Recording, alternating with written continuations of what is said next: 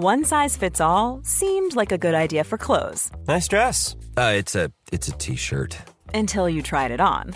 Same goes for your healthcare. That's why United Healthcare offers a variety of flexible, budget friendly coverage for medical, vision, dental, and more. So, whether you're between jobs, coming off a parent's plan, or even missed open enrollment, you can find the plan that fits you best. Find out more about United Healthcare coverage at uh1.com. That's uh1.com.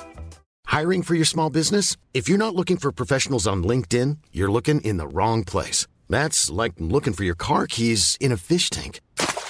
LinkedIn helps you hire professionals you can't find anywhere else, even those who aren't actively searching for a new job but might be open to the perfect role. In a given month, over 70% of LinkedIn users don't even visit other leading job sites. So start looking in the right place. With LinkedIn, you can hire professionals like a professional. Post your free job on linkedin.com slash spoken today.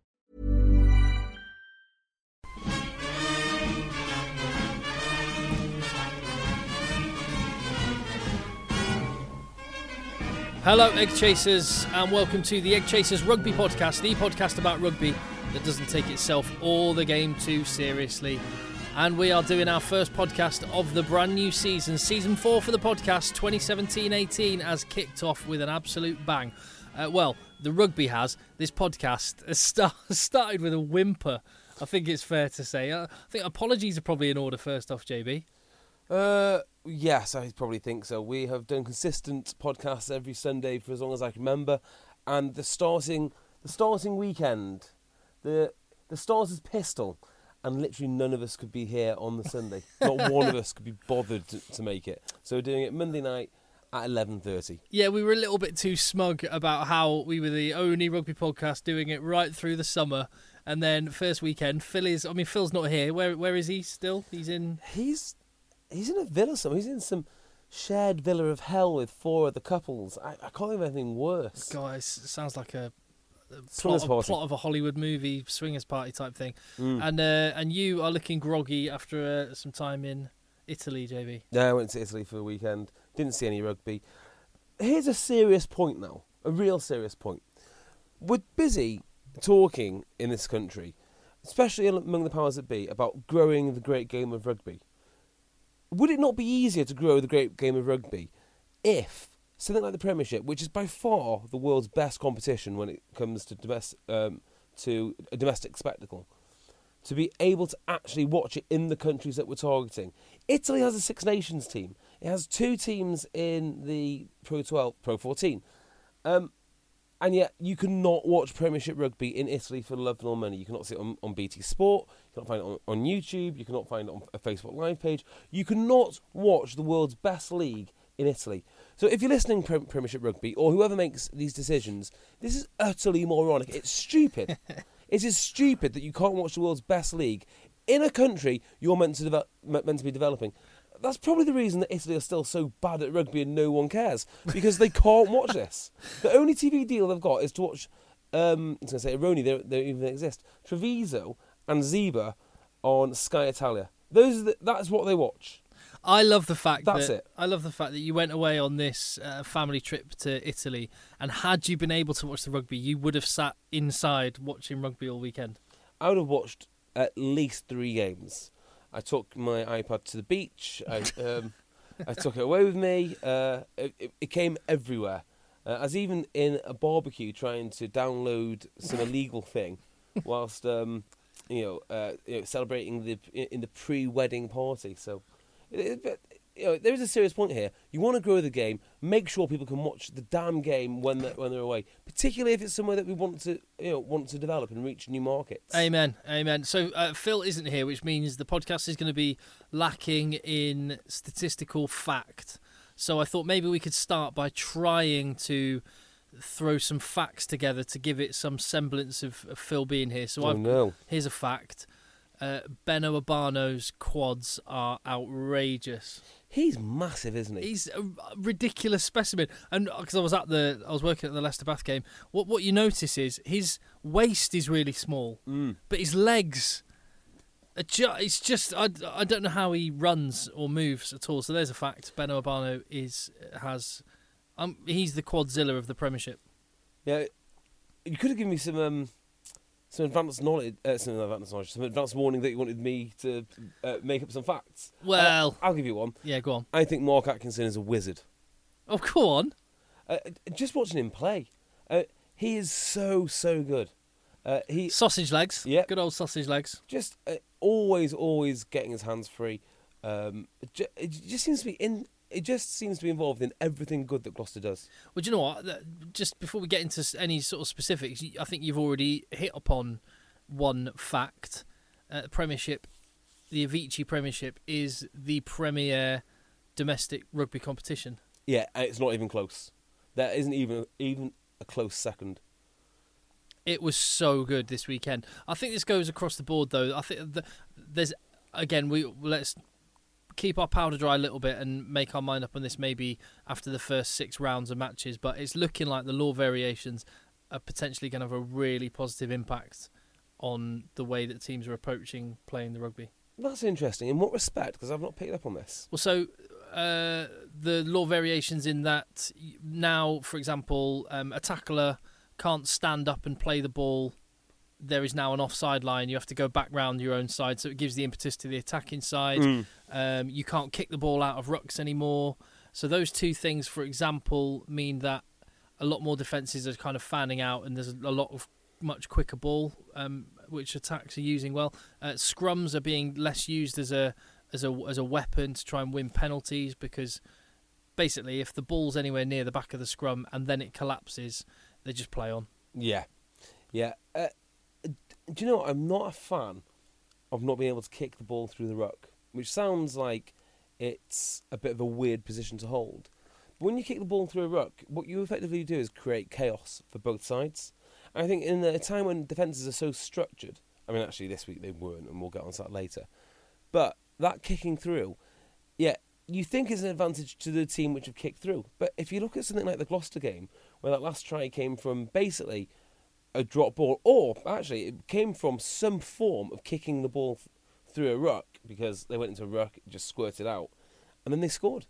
I think the kicking, just shoving your shoving your size twelve in there and trying to, or size 14s in the case of some of these boys, um, sh- shoving them in there and just trying to boot the ball. I just think it's a bit negative, and I, I think um, the the ruck area looked a lot cleaner and simpler, and I like the fact they've employed a bit of the perspective.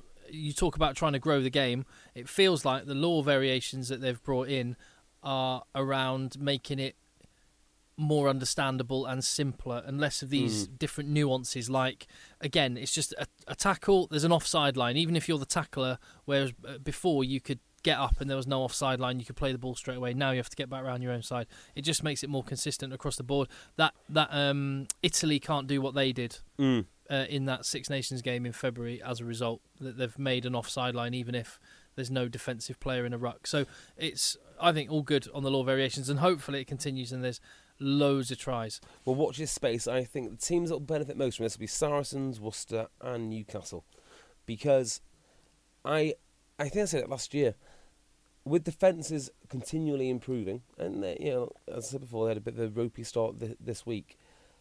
On a plastic pitch with very few errors, one of the few ways you can get the ball off the opposition is to actually jackal. So I think these guys are in a much better situation than they were before. But we will see. We will see. Uh, one um, fact as well, I think we can say fact. Faf de Klerk has the most uh, Prince Char- uh, Disney Prince Charming hair of, of, of anyone in uh, in World Rugby. Lu- luscious hair. uh, I actually saw him last week. I had a little chat with him uh, down down at Sale. Thank you. Uh, and then I brought it up immediately with Dave Seymour. I said, Dave, you you you um, you a little bit jealous of that hair? He goes, No, no, I've uh, I've done that before. He said, Yeah, but his is much much blonder. Yeah, To much which- blonder. To which you talk exception. Yeah, and and Faf de Klerk's hair is more wavy. Dave Seymour just had straight hair and he had to tie it in a top knot. In fact, Yes. he might have had the first top knot in, in rugby. Dave Seymour. He was ahead of his time in that in that sense. That's a good point, actually. Yeah. He was, yeah, yeah. Uh, but I've noticed Ross Harrison from Sale Sharks. He's growing his hair out. I think he he might be taking It's inspiration not, from. it's not good for props, is it? It's really not. It's really not. You've got to have a certain build. Props don't suit top knots No. or long hair. Well, no, you- some props look good with long hair. Mono, Monopola looks great with long hair. yeah. It looks like a barbarian. But trendy long hair is no, No. good. Not not for a prop. Yeah, props look. Uh, props need to look like props. Max Leaf is a disgrace to props. Here, here. So um, yeah, there we go. Um, so takeaways from the weekend. What did you think was the what was your what was your highlight, JB? God, there's so many. There's so Yeah. many takeaways from this. Um, Gloucester is an awesome place to start the year. Uh, it was awesome last year. It's awesome this this year. I wonder if that. I wonder if that should be mandated that every year they've got to go to Gloucester on Friday night because it, it's just right. The crowd is right. The Yeah. atmosphere is right. It was simply superb. Um, signings don't necessarily mean you're going to win games. Yeah, That is, that's a big one, big one for me. Yeah, Sale right. struggled, um, and they're not really signings. They are guys coming back from injury, but um, forward to Alangi to Miraxis did not fire. Um, yeah, so th- those would be my two, be my two things. Uh, signings not particularly doing well. I tell you who did do well, very well, was uh, was Newcastle, and they didn't really use as many of their new signings as they possibly could have. yeah. When you looked at that team on on on paper, you thought, oh, that's a bit. I'm not sure about that uh, Newcastle team, and it was a, bit the same with Bath, to be honest. Oh, completely. I looked at that Bath team and I thought second rate, yeah, completely second rate. Uh, and I kind of think that's probably why they did a number on Tigers. I think Tigers went out there a little bit arrogant to start with. And it wasn't until they conceded four four tries I thought, oh, oh sorry, uh, best if we best if we stop playing now. Yeah. Um, we can get into the specifics of a bit more. Um, uh, my highlight of the weekend was London Irish. Yep. Oh man, uh, you know Who I- is their six? Is it Coman? Coleman? I told you about him last week. beast. Told you about him last week on the podcast. You should listen more. Oh, he hits hard. Yeah, he was brilliant in the championship last year and uh, absolute a beast of a guy. I just I've got a man crush on Blair Cowan. I, I have done for quite some time. The guy is just a, a total headhunter. Like if um yeah if, tricky if, if- today's laws. yeah if there was a if there was a zombie apocalypse like you, you you'd want to be in his gang. Yeah, there is something pretty cool about uh, the guy who's worked consistently hard, continued to produce the goods, gone down, come back up, and is still pretty good. I like that. He's he's very good. So uh, I was d- absolutely buzzing that London Irish won that, and the way they played, I like, like yeah, um, Nick Kennedy is taken to it like a duck to water. Yeah, he has, isn't he? He's just uh, what I liked most was after the win, he was just so low key. He wasn't like, yeah, we're really delighted we won. It's like, yeah, okay, good, yeah, we won. And that, and there was a preseason game, London Irish were the better side against Harlequins, but I think I, along with most people, probably thought, oh yeah, but that's just preseason. Um, but London Irish, yeah, shit. Well, they've just got a really good, gnarly, horrible pack, and uh, yeah, that, that that was the basis of it. It was quite old school in that sense, same way that Bath won the game. So I was absolutely buzzing for London Irish, and I ap- apologise that I um I called them as um comfortable relegation. I said no, I said it'd be relatively close, much closer than previous years. But um, well, looking at just this week alone, you got to say Worcester must, must be be uh, must be pulled pull, pull, pulled into that race. You know, week one, London Irish look dynamite, and Worcester really, really uh, well, I don't know how bad were Quins though. That's the thing; they were so poor. Yeah, do you know they do you know they pay Jamie Roberts three hundred eighty thousand pounds a year? That is a huge amount of money to be playing Now, paying for a guy who. I, you hear loads of figures about uh, players, and I can believe that. That sounds about right. But um, It does sound like, right. Are, are these All right. official and out there, or is this is this kind of when you hear these numbers? Because none get published or said, do they? no, it's it, be, it is about that. Yeah, Uh, reasonably good source. yeah, Uh, I mean, even if I mean, what else could it be? In fairness, when you sign a guy like that from Fran- from France, who's an international, who was who was a lion, and this was two years ago. And as much as I love Jamie Roberts, I'm on record as you know, my my my man love for Jamie Roberts is is intense, particularly when he plays plays for Wales and how he plays. yeah. But he as well as a couple of things. He doesn't strike me as a, ho- a typical Harlequins player, and also, is that what Harlequins need? A three hundred eighty thousand pound inside centre who plays at one speed. Doesn't strike me as the best signing. No. Uh, that, again, you- you've said it before. If you were moneyballing, like it used to be the case, and maybe it still is the case to some degree, that you you spend more on your tighted prop and your fly. Well, it used to be fly uh, tighted prop. Now it's moved to fly half, hasn't it? Yeah, But you're right. Probably second rows and inside centres aren't worth being your biggest. Well, it depends what type of inside centre. yeah. Do you know? I, I worry. I really worry for Quins. I really do.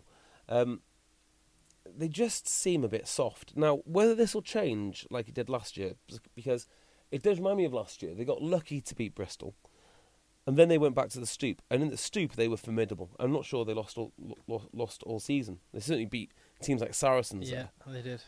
But you know, this this can't continue, and it feels like a bit of a hangover from last year. They win some incredible games, and then they will drop points where it's just unnecessary. And this is definitely one, one, of those games. They should have been ready. They've got enough quality. Marcus Smith doesn't look like he's quite ready for Premiership rugby yet. Uh, this could be a really, really challenging year. Yeah, I agree. I agree. I, I I'm looking at the just on the basis of one week, and again, it's easy to jump to conclusions, but I think this could be the biggest. I think there could be a gap opening up between the top four and everyone else. Pretty much. Mm, Even top three. But who, who's the who's the four, who's the team that's dropping out of the top four for you? Um, whoever, whoever was fourth place. I think Bath beating Leicester. Bath beating Leicester was very telling. Now, Leicester came back into it ferociously, but ultimately they also played a team with who only had uh, 14 men, had 13 men at one point, and they still didn't get it done. And this is with all the signings, uh, all the Rasmus has at home, first home game of the season. You would expect better. And opposite them is a Bath team, as we said before, who I don't think look particularly good. And between the two, and between the two things there, it just doesn't bode well. Now, the the worrying thing for Tigers is this for them is as good as it gets in terms of personnel and setup. They will not put out a stronger team than that all year. Uh, maybe Malouf doesn't play on the wing. Yeah, I was going to say that, that that's definitely one learn. It's being quick isn't enough to uh, to make you an uh, effective. There's a big difference between sevens and 15s, and you see that going the other direction. There's very few, few players, maybe only Leone Nakarawa, who can just seamlessly jump between the two. And maybe it was slightly naive to think Nick Malouf would just Oh, he had just hop straight into 15s and um, and be able to manage it. So I, I feel a little bit sorry for him that he was badly out of position for the for Banahan streaking down the touchline. Yeah, he was, and also he was on um, he was on the scene for a try, but I think Harry Thacker threw it on the floor. Yeah. I mean, there were loads of examples of Tigers just not executing. I mean, that's before I felt that they looked a bit arrogant co- coming into the game. But if you think about all the quality that, that they have in that starting lineup, and they failed to win, um, on the wings, outside of their first choice, who is Brady May. By the way, May is a good signing. May looked so so busy. He looked he looked like he had signed and he wanted to make a difference immediately. Right, by the way, brilliant actually. he- demonstration of his gas when he made up a good 10 or 15 metres on Rokoduguni, who, He is who didn't manage to get him still, but but yeah, he's got proper gas. yeah, and he was playing with some real heart. Yeah, But if you take out uh, Johnny May, your your wing options are two fairly established guys in Tom Brady, who's an excellent player, and um, Thompstone. After that, it's Malouf and the guy called Jonah Holmes. I think Jonah Holmes is a winger. yeah. I mean, with the greatest respect, who are they? You know, the the the lack of the lack of depth at Tigers would be what, what worries me. The starting fifteen is awesome. After that, they're really kind of looking about. I mean, their second string centres are Gareth Evans from from Scarlets, who, and uh, Matty is, is Matty Smith still Matt Smith, Yeah. yeah, yeah.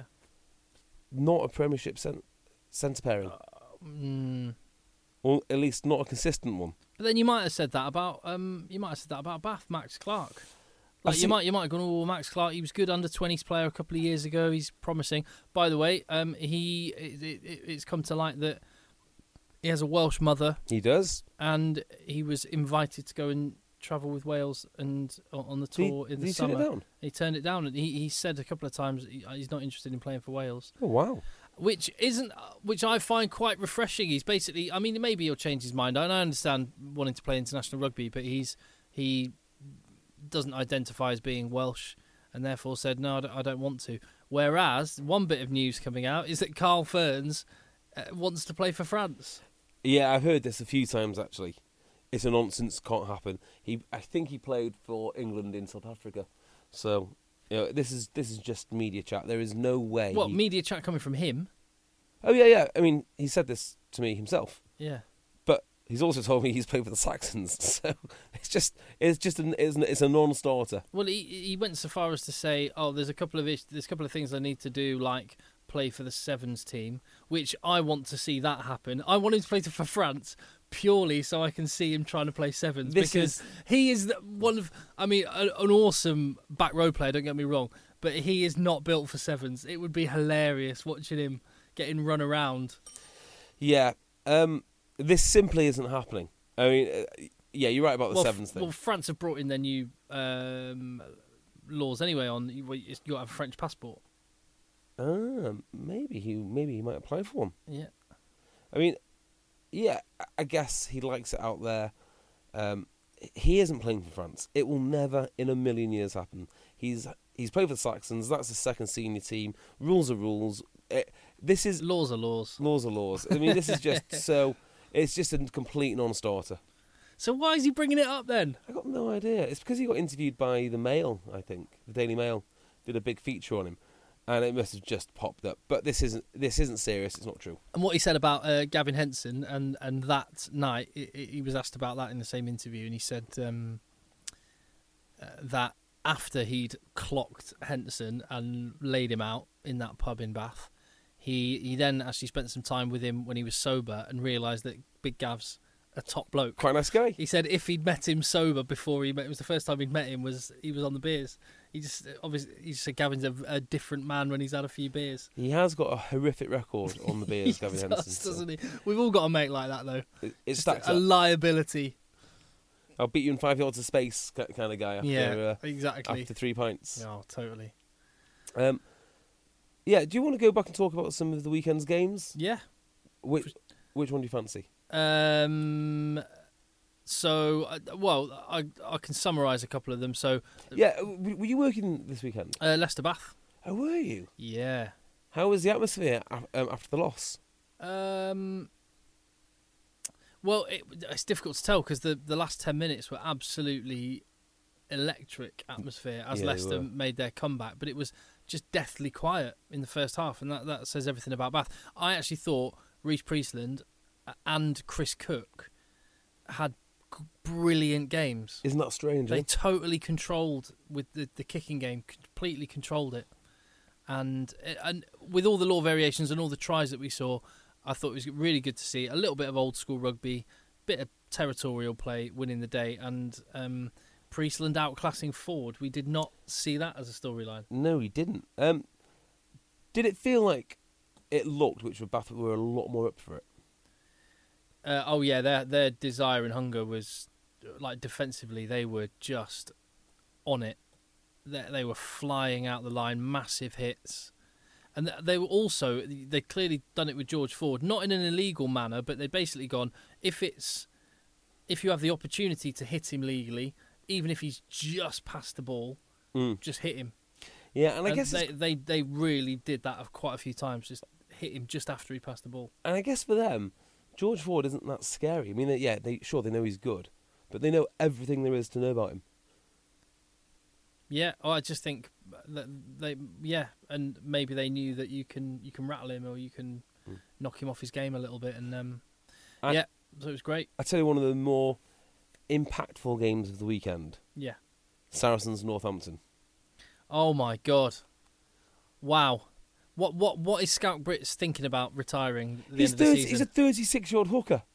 It's outrageous. It's outrageous. I looked into it as well because you, you're right, and it is outrageous. It's also outrageous that he he's only ever had repla- ten replacement caps at international level. The talent of that man deserves so much more. I suppose it's South Africa when he's had uh, Bismarck, du Plessis, and John Yeah, Smit. Bismarck du Plessis can't can't do that stuff. it's unreal, Yeah, uh, right man, wrong time, wrong Oh. international side. but not even him. Vincent Koch, wow. Yeah, the skills of the uh, um, um, with with no exaggeration, I think the Saracens front row would have been better than Northampton's 10, 12, 13 if they'd just put them in there. Oh well, I'm glad you brought it up. Does Jim Mallinder feel a little bit like Arsene Wenger? Oh, that's a really good shout.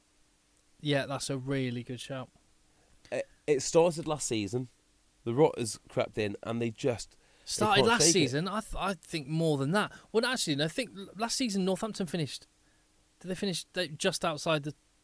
They got I'm in the top sure. six. They got top six, didn't they? Or did they win the playoff? so you just well you got to remember, But their defence kept them in it. yeah. So last year they And, didn't do and too King Louis. they didn't do too well. I think the year before that it might have been top four. I'm not sure. It was only like three or four what three or four years ago that they won the whole thing. Four, four, uh, four years. 2013 was it? Yeah, Yeah, 2013 they won it, and they haven't. They've they've. I. We've said it a load of times. They've overinvested in players over past their prime, and not cut people loose. They've they've not recruited. Their backline's been a mess. I mean they're not afraid to spend the money. Um, but I mean this I mean this year they bought in no one. Piers Francis to me isn't a isn't a terrific signing. I mean he's a guy who didn't play particularly well at Edinburgh. Um, went to the Blues and did all right, but you know that's a lot. That's a lot of pressure on uh, on a on a guy who's fairly unproven. Dan Biggar, that's a better signing, but that's next year. Yeah. Uh, so yeah, why bring in a fly half now and then another one next year? Yeah. And well, then we'll see. Well, I, I reckon uh, just on the kit alone, Dan Biggar will will turn down uh, going to Northampton. yeah, that ha- hasn't he stash already is signed? I don't know. What, there's like some pre-contract agreement or something. I, I don't. got. I don't know what's going on there, but um, uh, woeful, absolutely woeful. Harry Mallinder, not a ten, Not a ten. not a ten. An amazing twelve. Not a ten. Potentially an amazing twelve. Oh no, I, I think he's genuinely already an outstanding twelve. Um, yeah, you're right there. And their defence. I mean, their ruck defence at times was so shambolic. There was uh, I can't remember which try, which of the twenty tries that Saracens scored now, but you know all was, it, of was it only twenty? uh, twenty-five maybe. Yeah. Um, they all run. They all ran to the breakdown. They dived in the breakdown, and there's no guards, no bodyguards, no none of like just the just the basic um, ruck defence. Everything they did was it was just poor. The defence in, in particular was just poor. When when have you heard before uh, a commentator doing the summary into the into half time of a match, and he, Ali Eykyn, I think he, I think it was a pretty fair description. He just said um, seven tries for Saracens at Northampton have had their pants pulled down. Bosh into the break. That was the last line. Yeah. Can you clarify something for me? Are Northampton a full-time professional team? Um, I believe they are. Uh, because they didn't look like it. No. Uh, what, what do you do? God, what do you do? Well, they've got Leicester at home. Yeah. Again, no, we could be talking something completely different. Remember, like again, 10, 10 games into last season, we were saying Exeter Chiefs. Well, they're going to struggle to make the top four. Mm. They're not looking like a top six side at the moment, and they won it. So, but worrying times. interesting fact of the day. Oh, go on. Uh, well, kind of, if you like A League. And I was, I was watching some of the A League highlights on my phone. I wanted to go to Heywood Road today and watch Sale Jets play, but daycare, uh, daddy daycare, all the rest of it, childcare duties. Um, do you know who's playing on the wing for Northampton tonight? At Sale, in front Yes. of three people. I do. George North. I know. I saw that. It'd been great, great to go and watch that. George North versus Josh Charnley in front of three people and a dog. No, that's that's the it's AJ Bell attendance. Oh yeah, It's yeah, two yeah. people and a dog for the A League games. It's probably more actually. Uh, yeah, that that that that would been quite quite the sight to go and watch this evening. Yeah. Um, but Saracens, oh my goodness! I- Again, it's hard to judge. We got to we got to temper it because it's only a game in, and it was it. How much was it that Northampton were just terrible? Didn't have any hunger and appetite, and that's with Dylan Hartley in their side, the England captain who they were talking about. He's Northampton captain again. And Is were- he? Yeah, he's Northampton captain again. And No. And they were talking about him reinstilling the kind of hunger, and you just saw no hunger. T- to be fair, I've kind of spoken to people around the camp, uh, you know, quite honestly.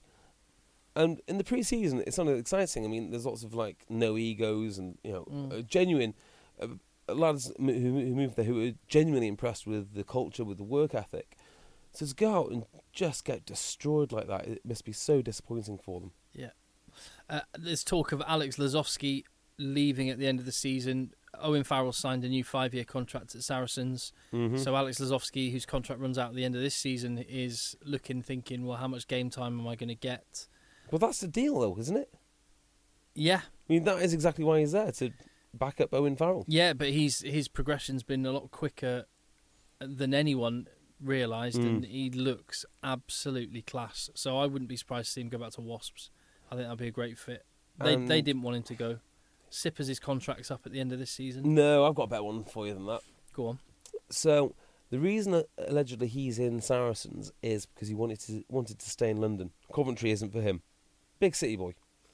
Now across the way, you've got this mixture of Catrakilis, who's no, who no one has seen yet. You've got Tim Swiel, whom you know about him, reasonable, and you've got Marcus Smith, who just received an absolute hiding. Now Marcus Smith might be really good eventually. Catrakilis might be really good when he finally plays. But that sounds like it would suit all parties. Completely. Well, I can't think of a team that wouldn't take Lozowski. Yeah, but you got to think of teams who have already got established guys, Bristol, they, they, maybe because they've got they've got the cash. Maybe they'd Mm. splash on him. and the, well, yeah, they've already got Madigan. He he he, he won't be cheap. Cov- so Coventry doesn't suit Lozowski. He wants the, he He wants want- the big he- city lifestyle. Exactly. So with that in mind, he's only got really a choice of London Irish, or Quins. Quins, or he just stays as the understudy to Owen Farrell. Now, the interesting thing about Saracens for me, and this is in the news. I don't know if we spoke about it actually. How are they going to get all these lads back in under the cap? Yeah. Well, it's something we touched on before actually. Mark McCall raised something that kind of we ended up having a conversation about recently, where he said he feels like Saracens are being, uh, or some recognition should be made for the fact Saracens are producing, developing, and investing in these young players, and then because they they've done such a good job at it, they're not going to be able to afford to keep them. Yeah, that's I, I, exactly right. Do you know what? Some people have gone, oh, whinging Saracens and what, what you're moaning about. Um, and, and and Saracens have brought a little bit on that themselves with their indiscretions with salary caps in the past. Yeah. Uh, look, there's So a salary I- cap. It's there for a reason. Stick to it, lads. Uh, and if and if you stick to it and everyone else sticks to it, all you can do is pay your players their market their market value. It, well, in relation to in relation to the to the salary cap. But take their second row uh, as an one example. got, one of them's going to go. Yeah, well, exactly. But ta take their second row for example. You need three. You, you need four really good second rows, and in the last few years, the Saracens Academy has produced George Kruis, Maro Itoje, and Nick Isiekwe. Well, that's this. Three England internationals. Well, that is what they need to do, isn't it? They need to carry on producing so they can let the senior guys go. I mean, that's it's harsh, but that's what you've got to do. It's like that's what the Welsh regions should be doing. Instead of bringing guys back, they need to be producing more to replace the guys that replace the guys that leave. And that's the only way you can do it because you can sign kids for a lot less. You can get then you can sign seasoned internationals, Mm, and and it does work. Like I say, you know, No, I- Kruis, Farrell. I, I get it does work, but you would be, uh, you'd feel really hard. You'd feel really, uh, well, you wouldn't want to lose those guys. Yeah. Like you've brought them up from the, from the age of who knows 13, 14 years of age. You've you've had your coaches working with them. They've they've played for you, and then you can't afford to keep them, and and that will happen in some cases. But I do think that some recognition of Yeah, they can uh, have producing a they uh, can have a reasonable amount of cap relief for homegrown players, and it works. that's it. Well, it, and and working backwards, what what's the ultimate goal? England winning the England winning a World Cup or any nation winning a World Cup. It works. Who- It, it helps that uh, ultimate aim. Who would you keep, Itoje or Kruis? Oh, or Maro. Mar- Do you know why I wouldn't keep Maro? Because he'd be so bloody expensive.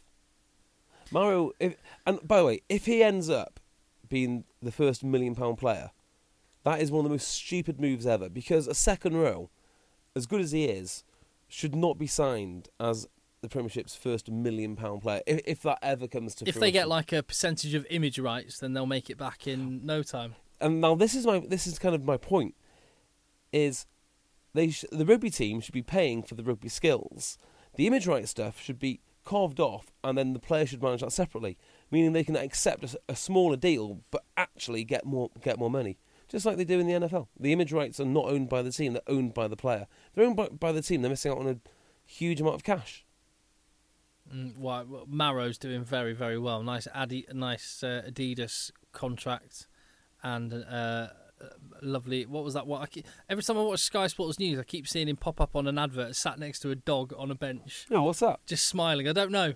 I don't know. Someone will let me know what it is. That rugby podcast on Twitter. I tell you what, when they take him over to the United States, he is going to be a huge draw. Mm-hmm. He's he's going to be the guy that Premiership rugby just roll out uh, and gets all, all all all the attention, and rightly so. yeah. So Uh, so Saracens looked imperious, like scary how good they looked. Um, Newcastle, yeah, we need just how how exciting to see them and their continued rise. I really, really would love to see them not even break, more than break into the top six. I I don't know on on the strength of a game, could they be the potential fourth team? Are, they- are they? Are they? I tend to think not. Yeah, I tend to think not. Uh, I mean, their strength works in their favour.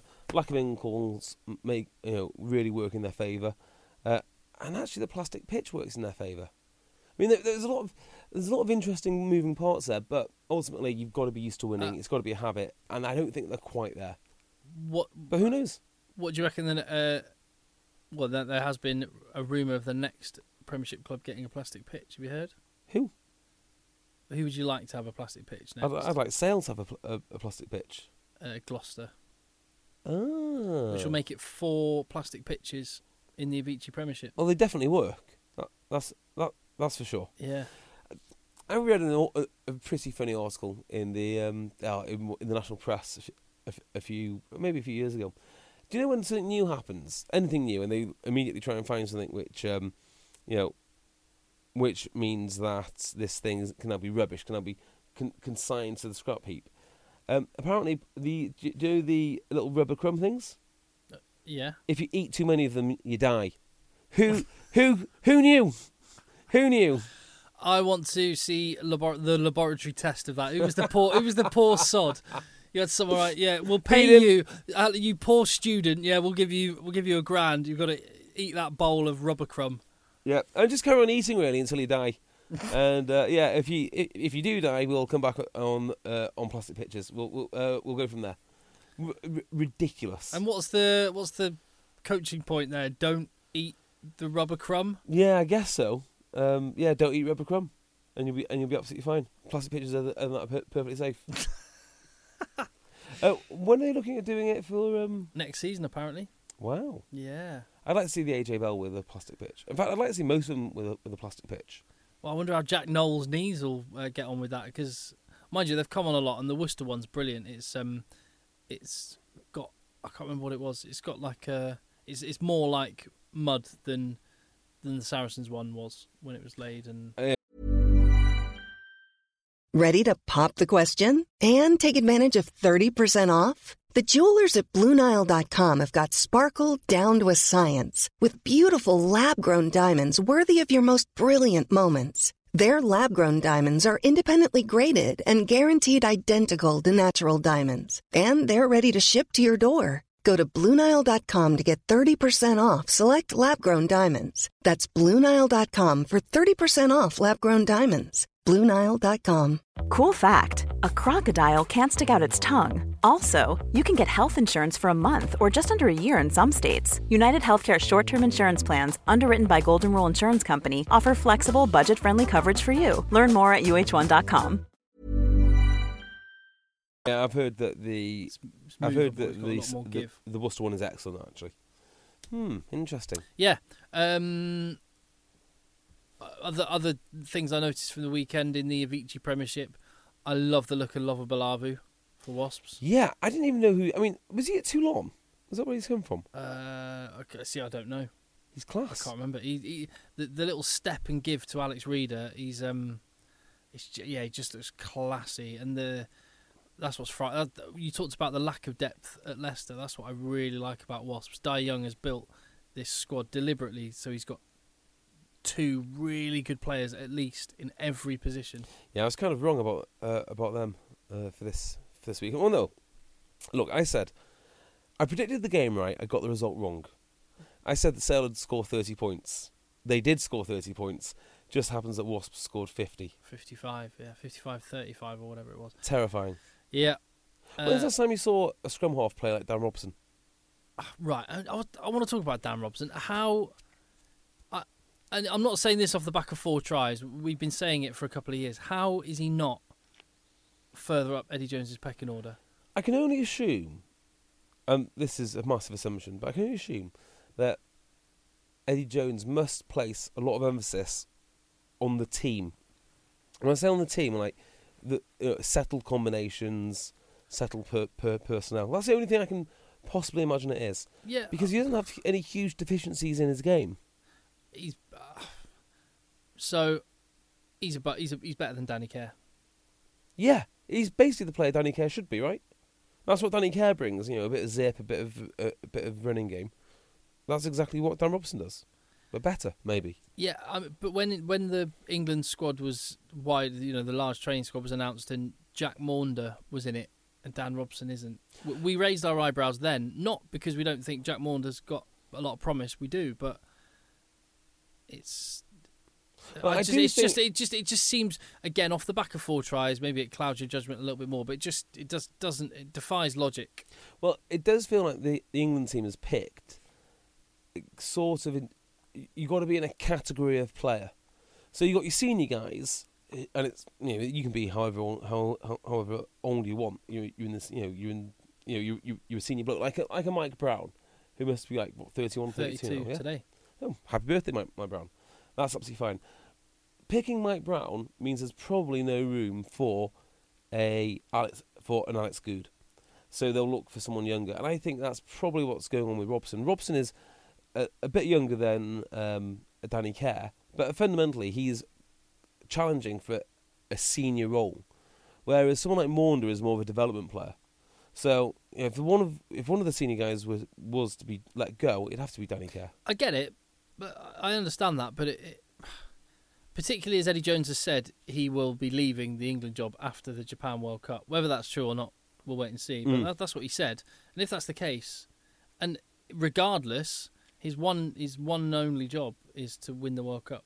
Yeah. So, So don't, don't worry about who's going to be the scrum half in seven years' time. I have sympathy with that. Okay, but there's two things which I'd counter it with. Number one, when England won the World Cup last time, there was then one of the most barren periods in English rugby history, and you could argue it took all the way up to Stuart Lancaster and beyond to get over it. Uh, because and the argument would be they put so much effort into that group group of players. There was nothing underneath it. None of the lads, you know, like the David Barnes era, were getting enough caps or enough exposure to international rugby to carry on the success once the Martin Johnsons and co had all and, and all retired. And I have some sympathy with that.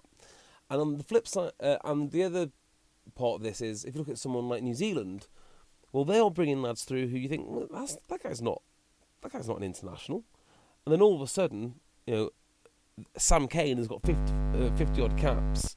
Uh, McCaw's retired, and he's one of the best sevens in the world. So I can see the logic, uh, and it's very, uh, it's very generous of Eddie Jones to be building a house f- house for the next guy, if that is indeed what what what he's doing. I tend to agree with you, Tim. You know, if you want to win the World Cup, just pick the pick the best lads, and Robson is definitely one of the best lads. Well, all right. So, so I, I do have sympathy with exactly what you're saying, but what I would, and if it was a clear run thing that Dan Robson is a clear third or fourth choice, actually, or fourth choice, let's say, as he clearly thinks he is, at least fourth choice, because he's got picked three senior guys above him. If it was a clear fourth choice and there was clear water between him and the others, then I'd say actually I've got no problem with Jack Maunder being developed or whoever Hmm. else. But he's not. He's not a clear fourth choice. no, it's weird. It's he, When- when he should they- be challenging for a bench spot. When do they re-announce the train the training squad? Oh, It must be soon, mustn't it? Has to be. If, if he makes it, it'll be very interesting. Yeah. I've got a feeling he won't. But He well, he was interviewed after the game after scoring four tries, and uh, he, he he joked and said, uh, "I'll be on the phone to Eddie." do you know what? um, not not a joke. I would if I scored four tries, I wouldn't let Eddie call me. I'd call Eddie. I would call him right there and then. Like, I should have a spot though. Yeah. Right now. Wh- What's your address? I want to make sure I send you a, a copy of the game. Did you Ex- see it? Have you watched it? Exactly. Hi- Yeah. hi- highlight video. Um, let's talk. c- Come on. What we're in now? Forty-three minutes. I've not spoke about Sale. How? w- Uh, what so- a disappointing start, eh? Yeah, very disappointing. Very disappointing. Um, it, yeah, it was poor, Um, porous as Uh, well. the most disappointing. Okay, so they basically did kind of what Leicester did, in terms of they just played everyone who was new immediately, or everyone back in, in who was back healthy immediately. Jono Ross looked like uh, it looked like Premiership rugby was a complete shock to, to him. I've tipped this guy to be a bit of a household name by the end of the season. I think he's going to make a huge impact. Not on the evidence of what I saw on Saturday. Um, Faf de Klerk, I'm not sure he should have been playing. He was actually all right. Second half, but more so, he he uh, he he did add a bit of pace and stuff, and I think he's going to be a good, really good signing. But he uh, it was probably just the combinations and you being used to his teammates. But he was he was he looked, he looked like Billy Twelvetrees. He was doing like missed threes into touch. Yeah, uh, it's a bit of, it's a bit of a problem. He plays in a certain way, and you've got to be used to playing with him. So I guess get um, you know take take your lumps take your lumps early. But there'd be nothing wrong with playing Will Cliff, who is a fine fine scrum half in his own right, and then introducing Faf de Klerk slowly. Not to mention he's just had a full season of Super Rugby behind him, so uh, it didn't make much sense to me. That London that. Irish are, are doing with their scrum halves. McKibbin and Meehan are going to be their one and two, but Scott Steele started at the weekend, a Oh, guy that's been around. So maybe there's actually maybe that's the sort of biggest, broadest takeaway is the the there's a lot of really really good players that have joined the the Aviva Premiership. The clubs that used them all Yeah, didn't it didn't yeah, don't, uh, Leicester, yeah. Sale. I'm trying to think. Did Gloucester chuckle their new guys in? No, Ackermann was on the bench. Yeah, Owen Williams didn't didn't play. didn't play. Um, Balmain did play. Ba- yeah, Balmain played, and um, uh, Val Woodward, Rapava, Val Rapava Ruskin. Um, where he's still suspended for one more game. oh, is he? Yeah, Well, point is he didn't play. he didn't play. So there's something in that. Yeah. I think I think you got a good point there. Uh, direct, di- directors of rugby don't get carried away with your shiny new toys. Yeah, and look at Todd Blackadder sitting on the first win for Bath at Welford Road in 14 years. Only their second league win. Is that right? Only their second league win ever at Welford Road. No. Yeah. So I, I um, as well as doing the the man of the match and the um the losing director of rugby, I also do another couple of interviews that go around um, you know, websites and around the world that doesn't go out on the TV. And I I, I chatted to Tabai Matson, the assistant Mhm. the head coach, the um, Todd Blackadder's number two, and I said that I sort of mentioned you know how pleased, particularly when you consider it's you know only the second league win ever. And afterwards he went, "Is that right? Really? Wow." I mean, he's a guy that's relatively new to Did Britain. they watch like 40, di- 40 games back to back and Yeah. 680 hours of footage before they joined? They did. Come on. Um, but yeah, there you go. And Todd Black had Chris Cook and Rhys Priestland Yeah, the petulant, as his half half petulant Chris Cook and the weak Rhys, uh, Rhys, Rhys Priestland. hey, listen. One thing I want to talk about, right? So we we talk about how the, the teams are done. We've we've seen all the kits now on the field, and I just want to. Uh, I, I'm just thinking my clear relegated team on the basis of stash is Northampton Saints. They're down and gone on their on I don't kit. mind there so much. What? Oh, the Oh. oh, the yellow, the That horrific Uh, vomit green one oh yeah, that is vile. That is It purely is vile. Uh, you've got a clear champion. I mean, forget top four. You've got a clear winner, and that is Bath. The Bath away kit. But well, both of them are lovely. But that It- change kit It's is nice, isn't it? gorgeous. It is. And there's a mess. There's a message for kit manufacturers: keep it simple, keep it classic. yeah, It's gorgeous. I want one kit manufacturer just to you know, put put the neck on the line. Say this is the kit now we're having for five years, Oh, yeah. and you watch sales rise because no one's worried about having an old kit next year. It's it's stupid. We don't need new kits every year. Well, particularly we don't need disgusting new kits every year, and there's there's some absolute howlers. So uh, my top four Bath champions, uh, top four would be Newcastle, um, uh, probably Gloucester and Quins, maybe. I'd, well, maybe Gloucester. I like and, the Quins. Yeah, I quite like the Quins kit, but and then you've got this uh, horrible mid-table mush of Leicester. Actually, Exeter No, might Leicester look quite Exeter, good this year. Exeter might be pushing fifth. Well, I saw it up close. I was like, I was not a bigger fan of that Leicester one. The away kit is an improvement on what there was, but you, um, yeah, Exeter probably fifth, and then you're getting into Sale and Leicester and um, London Irish. Uh, Worcester are down near the bottom have- as well for me. Don't Sale like have it. moved away from their traditional colours. I mean, it used to be like a royal blue and white stripe Yeah, hoops. That was perfect.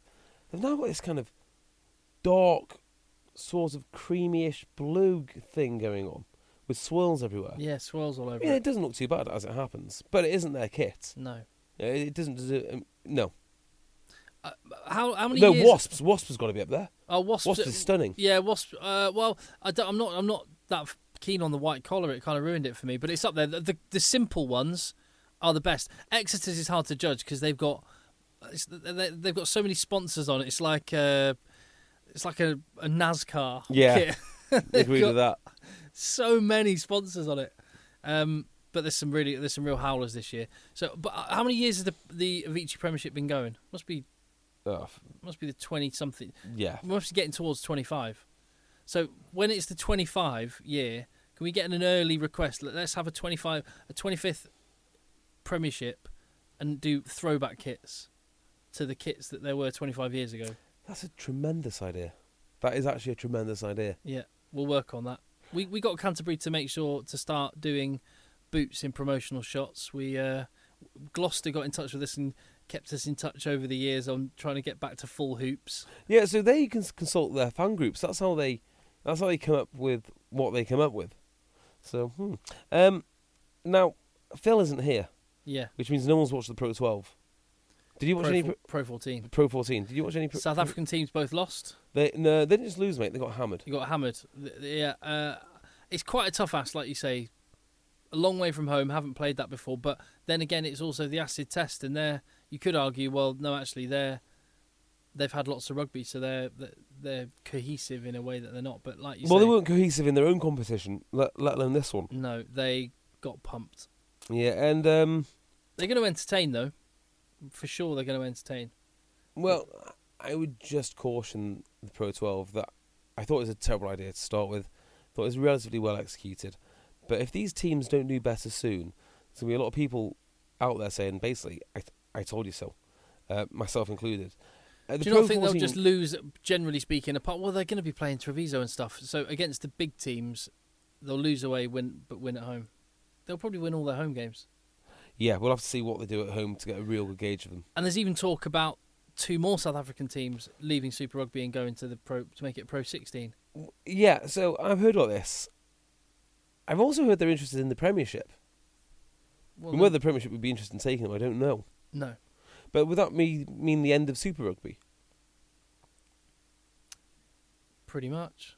Because if two more, I mean, what would they do? They'd keep. I mean, say, are they talking about two existing teams? Uh, yes, because mainly the the big the big success and the big reason that already the South Africans are really liking the Pro 14 is the time difference. It works for televising matches. It's- it's- Hmm. Right, I'm not buying this because as an avid rugby watcher myself, I love having games on at different times. The three o'clock kickoff does not bother me one bit. As long as there is a three o'clock kickoff, everything else to me is absolutely fine. So if you can get me um, a six a.m. kickoff, a ten a.m. kickoff, a twelve a.m. kickoff, um, then your three a.m. three three p.m. kickoff, and then maybe some ho- some Jaguares at 11, 11 p.m. Perfectly happy with that. If you put them all all at three p.m., I'd be furious. so no, Well, I, I, I don't buy it. But it, it can be evenings, it can be afternoons. But but the point is, it's um, when they travel away, it's you're not getting up early in the morning or staying up really late. It's at peak times, Friday night or Saturday evening or a Yeah, Saturday it's afternoon. It's nice to to wake up on a Saturday morning, have a bacon butty, and watch Super Rugby. It, it well, it, I mean, it- it's like a ritual to, for everyone that plays rugby. it is nice, but it's a commercial world, and there aren't as many people that will get up and have a bacon butty and watch rugby as will sitting on a on a Friday, Mm. Friday evening or Saturday or Saturday afternoon and and watch rugby. And that's where the advertising money comes from. That's where the television money comes from, and that's why already the rumor is that two other South African sides are considering moves north. Uh, what to the Pro 12? Potentially, yeah. Well, the Pro 12, Pro 12, 14, Pro the- 14. The, Pro the Pro 14. Well, it's going to be Pro worldwide because they want an American team in. There's talk of a Canadian team, um, Oh. but certainly a North American side. Uh, uh, the- I think it- expansion. I think Argentina would do well to have a, a team based in Europe because the Jaguares isn't working for I've the national thi- team in the way that we thought it would. This is sounding like a horrific mess. Yeah, I know. I, I agree with you. I agree, but the Pro 12 was making no money, and already they've made is it six million quid more from No, TV money? They've From- got a lump. Okay, they've got a lump sum from so from somewhere from South Africa. Now, if these South African teams are horrible, for the TV rights. yeah, That is, yeah. if these South African teams are horrible, um, then that money's going to dry up pretty quickly. The attendances Mm. are going to dry up pretty quickly. So we, we, we will see. But just to round up some some of the other, the other results, uh, Ed, Ed, Edinburgh beat Cardiff tw- uh, 2010. Uh, we've spoken about Ulster hammering the Well, Cheetahs uh, yeah, Edinburgh. So Richard Cockerill's uh, first game in charge. Good at result. Cardiff. Yeah. At, at was it at Cardiff? Yep. I thought, oh God, I saw the result and just assumed Edinburgh were at home. No. No. Wow. So that that's pretty decent. Um, you won't you won't believe this. Uh, Munster beat beat Benetton. What? Yeah, I, I, Why did we not lead with that at the start of the podcast? exactly, mate.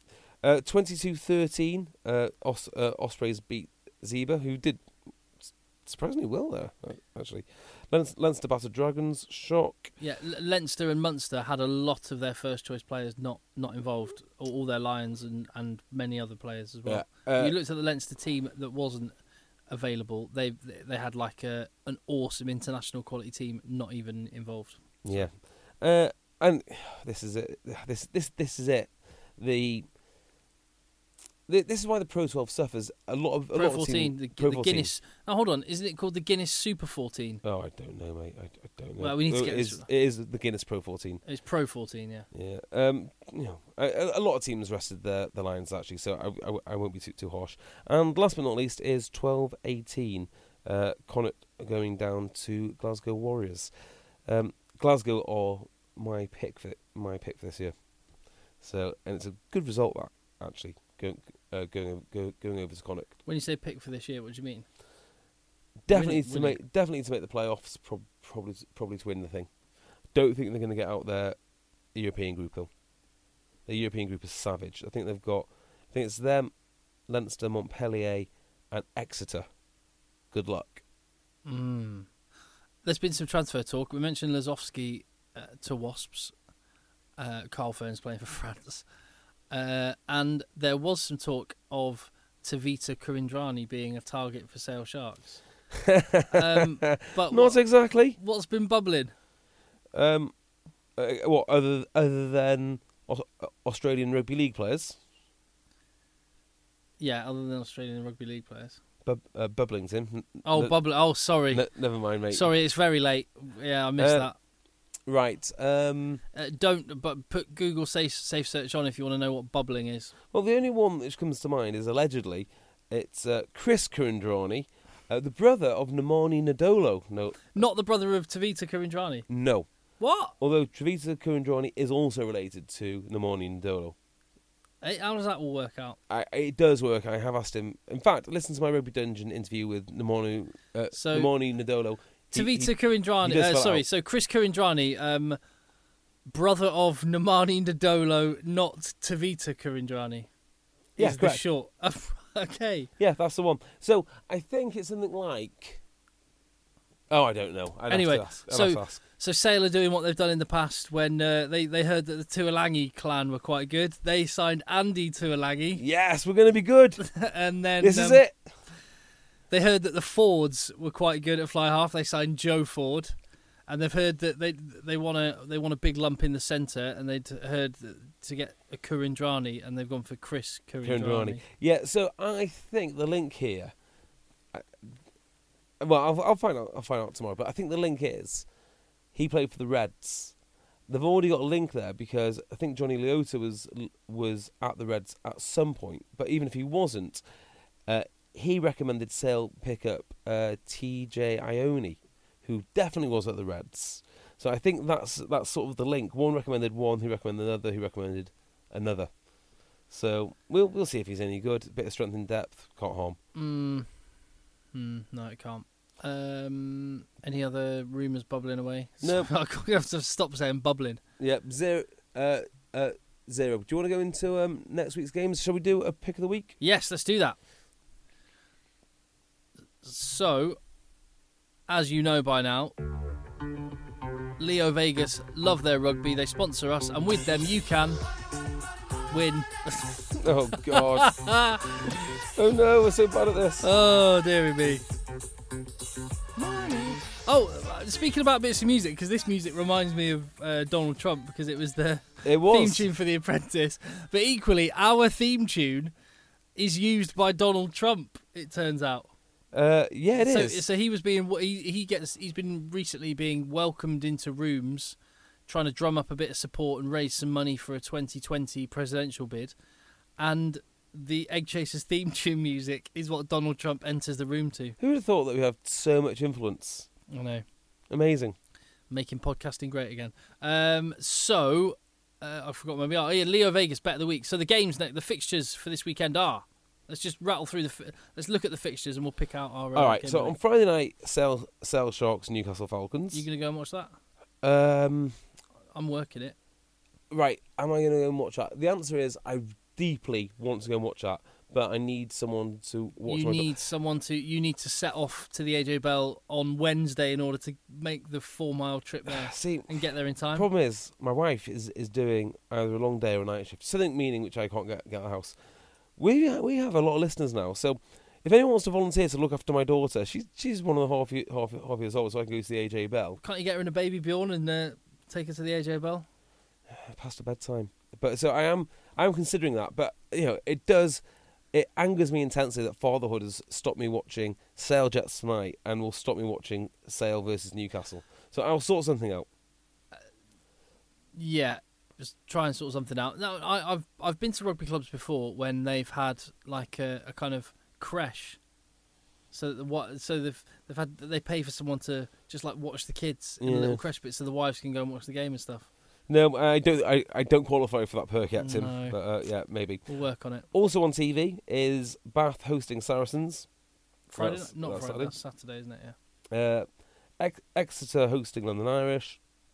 I oh, this is tasty. Um, Quins versus Gloucester at the at the Stoop. Now the reason that's so interesting is because I think these the, like this will give you a real good idea of where these two teams are. That's a that's a real barometer. Uh, then there's uh, uh, uh, Northampton Tigers, and there is uh, Worcester versus uh, versus Wasps at Worcester. So your pick pick of the week there has to be it has to be Nor- uh, Northampton Leicester, right? Yeah, it was neat. It's, Te- televised game, four thirty sa- Saturday. Yeah. Hmm. So Northampton were epically bad. I mean, really atrocious. can they be that bad again? at home in the Gardens. You would say not, but if they have to put out that same same backline, it doesn't fill me with much with much hope. What's happened to the Pisi brothers? They used to be uh, like they've sort of just gone off the boil the last couple of years Um, compared to the. no, you're absolutely right. I mean, they were absolute destroyers of worlds at one point. Um, they all seem to have grown old at the same time. They all seem to have become non-effective. They're not old though. It, it, No, le- they're not. less effective. You're right. So you know, look at, you know, George North playing at Heywood Road tonight. Know, I, hate to say it, but the guy looks like a spent force.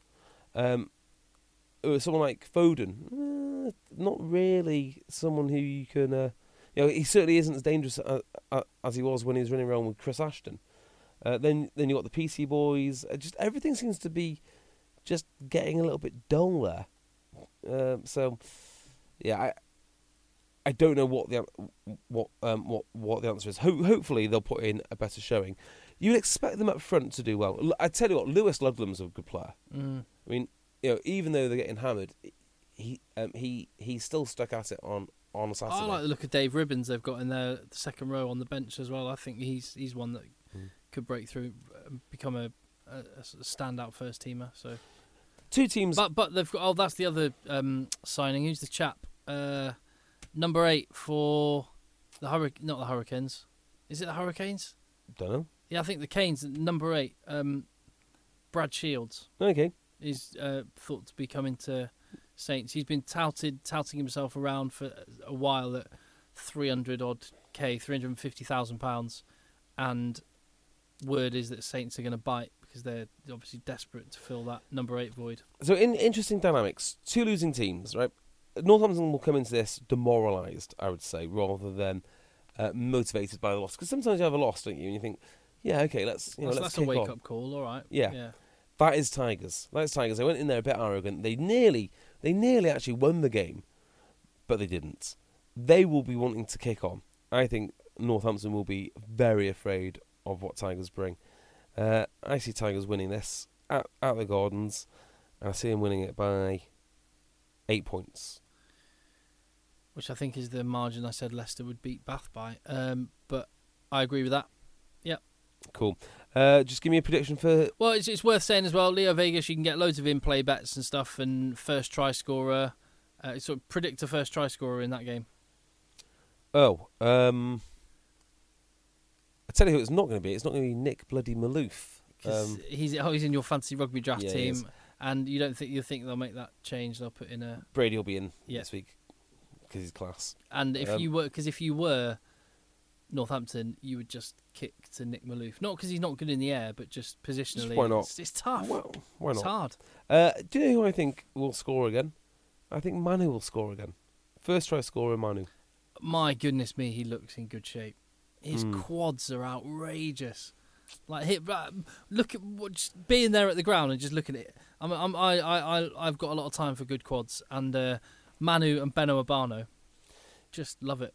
It's impressive stuff. Well, They're like they're like keb- they're like the meat you get on uh, kebabs in kebab shops. oh, del- uh, what a delicious description, Yeah. Um, right, so we've seen him. Uh, yeah, we've seen um, Manu play one game. I'm looking forward to watching his remaining two for this season. So I would say, uh, yeah, Manu, Manu for Manu for first try. Manu for first try. I'm going to go uh, first try. Is going to go to. Oh, I'll go for sorry. I'll go for Northampton and um, Dylan Hartley. Madness, mate. Uh, It uh, uh, double, get good odds on that. double madness. Uh, give me a prediction for Sale versus Newcastle. Uh, Sale to win. Sale by eight. No, Sale, yeah, Sale by eight. I, I, I you ha- Sale are going to have to start getting better at playing away from home, but I don't.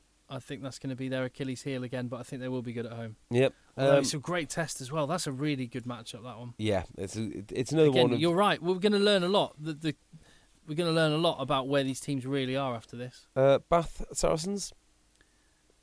Uh, Saracens Mm, by s- nine. okay. Exeter London Irish. I think you're going to get a reaction from Exeter and uh, a, a f- back down to earth for London Irish. Mm-hmm. Uh, Exeter by 18. I, I uh, okay. I mean, uh, Lo- London Irish, I, that was my favourite result of the weekend. I thought they were great.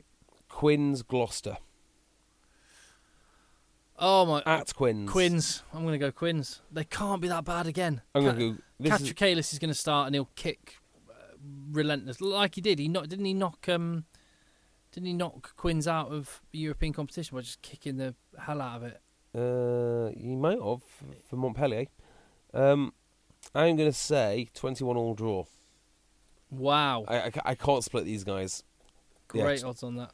And I'll last go by one, four. I don't think I've ever picked a draw before, but that was definitely that, one- that one's definitely a draw. Uh, and then the Trifest on Sunday um, is going to be Worcester hosting Wasps. Uh, Worcester won't be as bad again. They can't be, but they- they'll be very worried if they are. Uh, Wasps will win. Wasps will win. Wasps is going to win this one by 30. What's go- right? I'm I'm wondering what's going to happen with their number ten shirt because Danny Cipriani's been playing very well. Really well. And soon, when they get their centres back, when Elliot Daly starts playing again, and you've got Lova Balavu who looks awesome. And they've spent a lot of money on De Jongh. De Jongh, and they've got Eastmond already, and Macken, and they've got lots of centre options. I think, again, talking about the fact that Dai Young's very clearly built a squad which has two very good players in each position. I think he's thinking it's going to be Sippers or Gopperth. Agreed. That's exactly what I think. So who do you think will win that battle? Sippers. You reckon? Yeah. He, he has been looking good. I think Sippers will win because they brought him in as well as Gopperth, didn't they? And I think when they when they did that, there was no intention to play Gopperth twelve ever. No. It just injuries forced that transition, and he was very good at playing twelve. It's like Eddie Jones. That that was that's how it happened for him with the. I don't think he intended to play Ford and Farrell. And also be interesting to see what the contract statuses are like. So, if Sippers has not got a bit of an extension on him, maybe I can see him going abroad though. I think he will. I can see him going Or- to France. I mean, I'd like to see him at. I'd like to see Sippers at Quins. I think that's a great fit it is a good fit, isn't it? Mind you, in London as well. To have Sippers in London. not really. you want him in a small village in France somewhere where. Uh, oh, actually, I'm not going to go uh, go, go, any further. let's just say, let's just let's just say somewhere where the drink driving laws are a little bit more lax. um, yeah, maybe edit that out. Um, right, okay. Um, Pro 12 fixtures. Pro you know what they are? 14.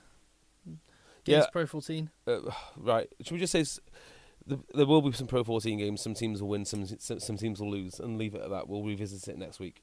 Yeah, listen, uh, we are fully aware that we've just put in a massive, massive shift. Our pre-season training was immense, but we have had, in podcasting terms, and we, and we are the Northampton Saints uh, in week one. But we will be the the Wasps or Saracens in week two. Let me tell you. So yeah. Well, I'll film back next week. That Yeah. that makes a big difference. that makes a big difference. Yeah, also we'll we- have him back with the selections. You know, we're playing a man down uh, Yeah. at the minute. And also next week, if you want to know exactly what I'm going to do in New York and Philadelphia, that's all I'm going to talk about. That's all I'm going to going to talk about because we will be getting ready for that. But of course, after this, you can promise right now we will have a podcast every Monday morning, won't we? Pretty much, unless one of us dies, uh, it'll be out every, every Monday. Exactly. And once we return back from New York and Philadelphia, we'll be plugging like mad our our Madrid show, where we uh, are going to do a live show in Madrid, and we are going to do it in conjunction with. Uh, was it the Rugby Nations European Champions Cup or, or, yeah, whatever they call the it? The Tier two competition. Tier two Six Nations. The tier two Six Nations. We had a fantastic trip out to Romania for the Romania Georgia game. Spain is one of the up and coming international sides. So is Germany. The two of them are playing in Madrid on the 10th of March. So just like pencil that one in your diary, and we will confirm details soon enough. But we had tons of people coming out for a live show out in Bucharest, and it was raucous. Watching all the Six Nations, few bevies, live show, watching some rugby, and then, you know, lads, lads, lads, All the boys. So yeah, all the boys, and uh, and so we're looking to do likewise in Madrid. Excellent. So watch this space.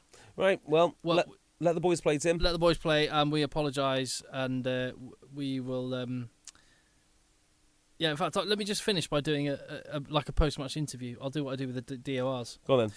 Um, JB, how do you reflect on that podcast? I think the boys, primarily JB, will be disappointed by the performance. That's very honest of you. Uh, what areas do you need to address between now and uh, next week? Mostly vocal and communication skills. A- any areas in particular you're going to be working on between now and then? Yeah, uh, I mean, as a squad, we'll be looking forward. We'll be looking holistically at the whole process and making sure that our details are right uh, in order for us to produce the product that we want. But ultimately, we need more um, more depth with small statistical geniuses. I mean, if we can bring another one of those in um, into, into the squad sooner rather than later, they're not easy to find, uh, but we think we can get one statistically underneath the cap. So if we can just get a little bit more strength in the squad, concentrate a little bit more on our details, I'm sure going forward performances will pick up. And how do you think your statistical um, talent will will react to being described as small? Yeah, in in probably in a very dimin- very, very diminutive manner. Uh, well, thanks for your time, JB. No, thank you, Tim. I wish they were all that. Ch- so actually, I'll let you in on one little secret, right? So uh, before the game, I interviewed Matt O'Connor, the Leicester Bath game, and um, asked him a few questions, and when I'd finished, uh, and no one you- watching the telly, you wouldn't have seen this. He then he then turned around and went. That was a bit. He basically, I can't remember exactly what he said, but he pretty much said, "You gave me a bit of an easy ride there. Nice one."